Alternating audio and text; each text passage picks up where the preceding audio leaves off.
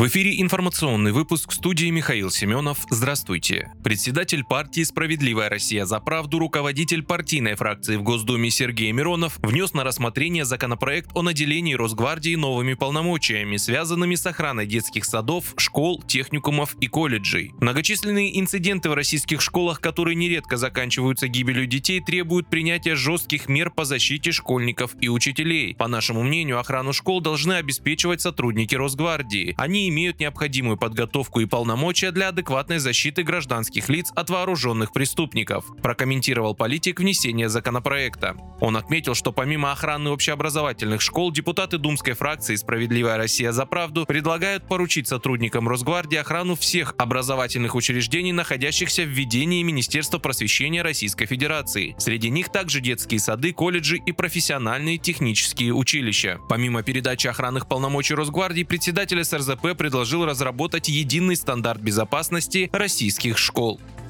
Осенний призыв в армию в 2024 году в России пройдет с использованием электронных повесток. Это следует из перечня поручений Минобороны по вопросам призыва от президента Владимира Путина, опубликованного на сайте Кремля. Военному ведомству поручено в октябре-декабре 2024 года осуществлять призыв с использованием государственной информационной системы о едином реестре военнообязанных. Помимо этого, Минобороны должно сформировать подразделение, которое будет ответственно за работу этой информсистемы. В этом перечне Путин также поручил решил доложить о работе по постановке граждан на воинский учет и снятии с него безличной явки человека в военкомат.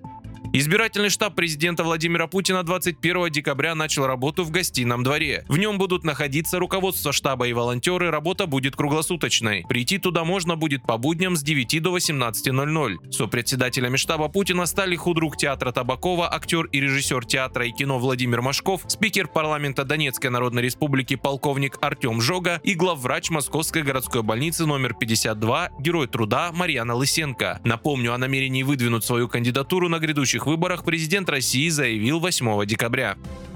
Московские центральные диаметры планируется продлить в другие российские регионы, в том числе до Калуги, Тулы и Твери. Об этом сообщил мэр Москвы Сергей Собянин во время ежегодного отчета о деятельности столичного правительства в Мосгордуме. Отмечается, что в будущем планируется построить три новые линии МЦД – Бирюлевскую, Троицкую и Рублево-Архангельскую, а также около 40 станций метрополитена. Собянин подчеркнул, что правительство Москвы и Центральная пригородная пассажирская компания продолжат активно обновлять подвижной состав МЦД.